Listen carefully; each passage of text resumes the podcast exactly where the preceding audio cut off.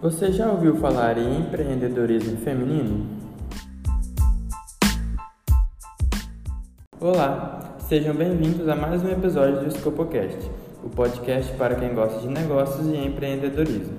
Hoje eu conto com a presença da Fernanda Cristina, ela que é administradora, pós-graduada em gestão de pessoas e consultoria empresarial, pós-graduada em didática do ensino superior, profissional coach certification, analista comportamental DISC, conselheira efetiva e diretora de desenvolvimento profissional e institucional do Conselho Regional de Administração do Estado de Rondônia e consultora em RH e planejamento estratégico na Scoop. Hoje a gente vai falar um pouco sobre o empreendedorismo feminino.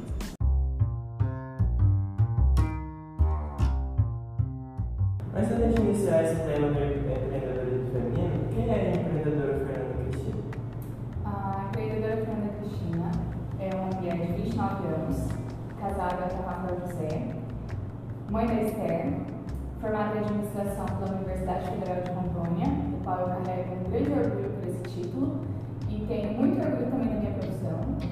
Tenho várias especializações na área de recursos humanos, de conselho empresarial, eh, de metodologias que possam me ajudar, que possam contribuir com as minhas, atividades enquanto consultor empresarial.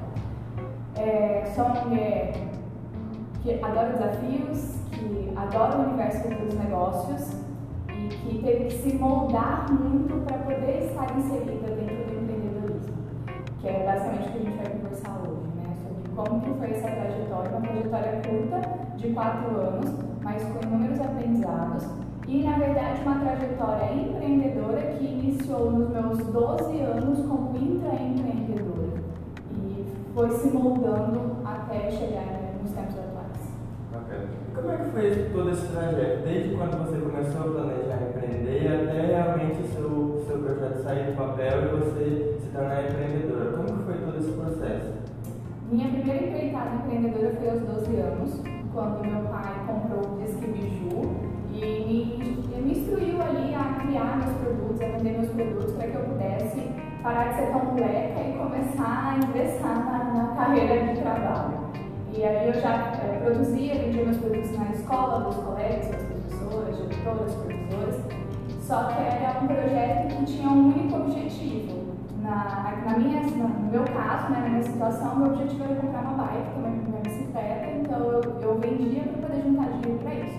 Quando eu atingi esse objetivo, a empreitada acabou. Depois, aí, com 14 anos, eu comecei a trabalhar na Pausa da Par, que foi meu primeiro emprego, onde eu aprendi muitas das coisas que eu sei hoje.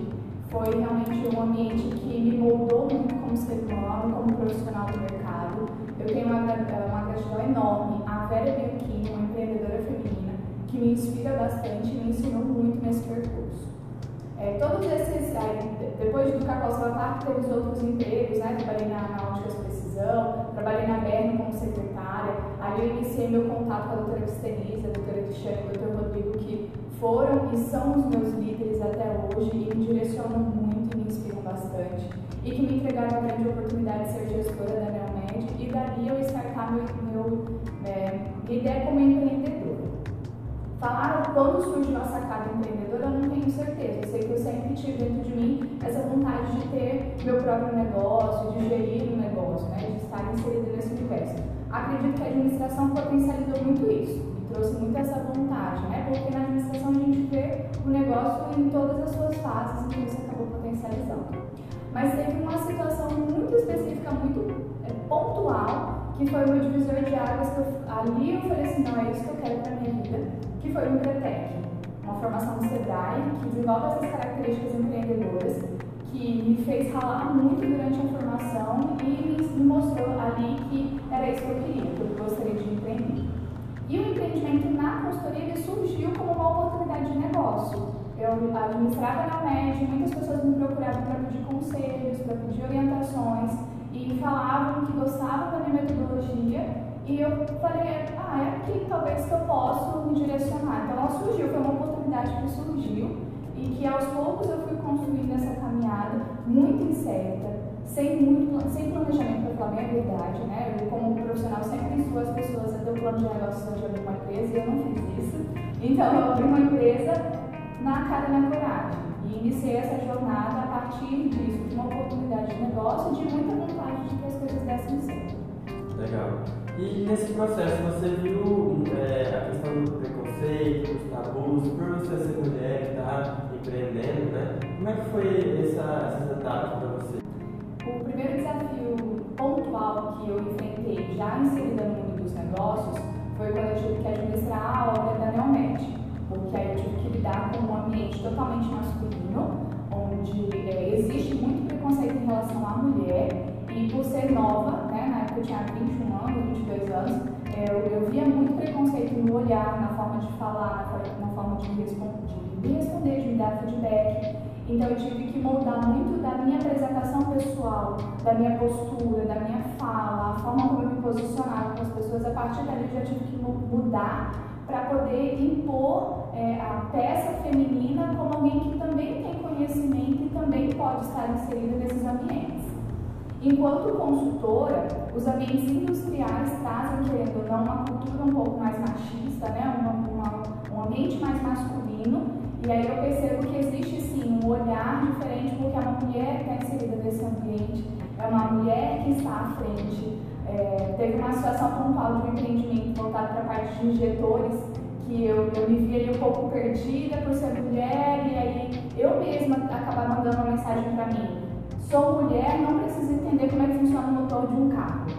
E aí, quando eu me vi atendendo uma empresa de cimento, eu falei, pois eu preciso aprender sobre esse universo, não é porque eu sou mulher eu não preciso saber, eu preciso saber também sobre isso. Então, é, existem os preconceitos dos ambientes, Cláudio, mas eu acredito que também existe um preconceito da gente. Nós, mulheres, às vezes, de forma inconsciente, trazemos esse preconceito, seja no ambiente, seja da, é, do que as pessoas, da forma como as pessoas olham para nós. E eu acredito muito que parte de nós, mulheres, nos posicionar em relação a isso. Porque eu até li é, num, num livro que eu estou lendo recentemente essa questão do vitimismo. A gente, às vezes a gente se coloca como vítima né, e fala, ah, coitadinha de mim, né, sou mulher aqui nesse universo que tem um olhar diferente para a mulher e ah, eu espero que a cultura mude. Não, pô, o que, que eu estou fazendo em relação a isso para me posicionar enquanto mulher nesses ambientes? E qual é o principal desafio que você enfrentou a partir desse momento que você eu acredito que de maneira pontual foi conciliar o empreendimento com a maternidade. Eu abri a, a Scope no dia 10 de maio, foi quando eu startei a ideia, anunciei ela e comecei a atender os meus primeiros clientes de fato através do empreendimento. E no mês de outubro do mesmo ano eu descobri que eu estava grávida. Uma gravidez que não estava planejada e que iria eu sabia que iria interferir diretamente porque afinal quando eu iniciei a empresa dependia 100% da minha mão de obra. Eu sou muito agitada, muito acelerada, no 220, eu gosto das coisas rápidas. E a maternidade te desacelera, ela te deixa um pouco mais lenta, ela, ela muda muito a sua cabeça. Então, é, conciliar a gestação com essa necessidade do empreendimento depender 100% de mim, de oferecer ainda, ofertar e continuar entregando aquilo que eu estava vendendo desde o início, foi um desafio enorme. Quando a Esther nasceu, a empresa ainda dependia de mim com 15 dias pós-parto, eu já estava vindo para o escritório para organizar, para direcionar alguns clientes. Conciliar tudo isso era muito difícil. Eu ouvi muitos julgamentos por conta disso. Por trazer minha filha para o ambiente de trabalho, por é, carregar ela para os ambientes que eu ia, porque eu tinha que atender. Quantas e quantas vezes eu carreguei a Esther no, no bebê conforto para as empresas que eu iria atender. Quantas vezes eu tive que pedir licença para poder amamentar minha filha. Então, isso, é, isso foi um desafio enorme. Eu acho que conforme a série foi crescendo, eu fui aprendendo a conciliar isso melhor. Mas ainda hoje existe sim um certo sofrimento da minha parte, que eu tenho que administrar isso emocionalmente para conseguir lidar com. Trabalho o dia inteiro e às vezes à noite eu preciso trabalhar. Às vezes eu, eu vejo minha filha na hora que ela acorda e só vou ela no outro dia quando ela está acordando novamente. E isso, querendo não, traz um peso materno. Eu amo meu trabalho, eu amo muito o que eu faço, mas eu também amo muito minha filha. Então, encontrar um ponto de equilíbrio entre esses, essas duas situações é um desafio muito grande ainda para mim, que eu estou aprendendo a lidar com isso. E eu acredito que para muitas empreendedoras que têm filhos, que pensam ter, acabam se vendo nessa mesma situação, nesse desafio de conciliar os dois ambientes, né? o empreender e o maternar. E que dica você gostaria de deixar para as mulheres que sonham em empreender ou então que já empreendem também, que já estão, né, já estão atuando? Que dica você gostaria de deixar para elas? Acho que, em primeiro lugar, para quem vai empreender, faça seu plano de negócios.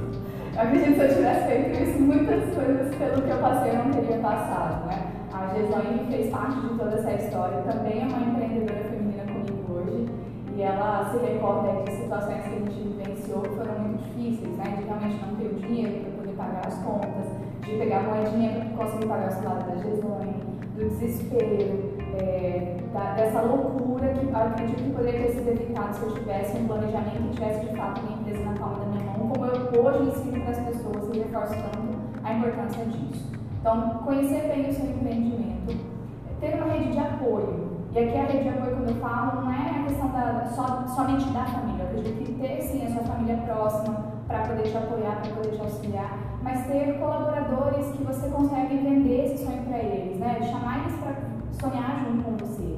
Uma rede de apoio nesse sentido, de ter uma equipe que te apoia, de ter mentores que te apoiam, de ter consultores, contadores, advogados, pessoas que sejam sua rede de apoio para tornar essa jornada empreendedora mais fácil. Porque a, enquanto empreendedores, às vezes, às vezes a gente se olha assim um pouco sozinhos. E é legal ter alguém do seu lado vai falar, vai segurar sua mão e falar assim, não, calma, vai dar tudo certo, a gente vai juntos nessa, né? É, então, buscar essa rede de apoio, eu acredito que seria a maior dica que eu poderia deixar dessa pouca experiência que eu tenho se eu tivesse entendido essa importância lá no começo, nos meus primeiros passos, eu teria aproveitado mais as pessoas que se disponibilizaram a me ajudar, mas inicialmente eu pensava que eu ia dar conta de tudo. E a verdade é que a gente não dá conta de tudo suficientes. Bom, já finalizando aqui o nosso episódio de hoje, gostaria de agradecer você, Fernando, por ter participado desse episódio conosco, por ter compartilhado esse conhecimento. É, e nós aqui da Esculpo costumamos dizer que compartilhar é distribuir o conhecimento. Então eu peço para você, ouvinte, que está escutando esse episódio agora, que compartilhe esse conhecimento com mais alguém. Aguardo vocês em um próximo episódio. Até mais!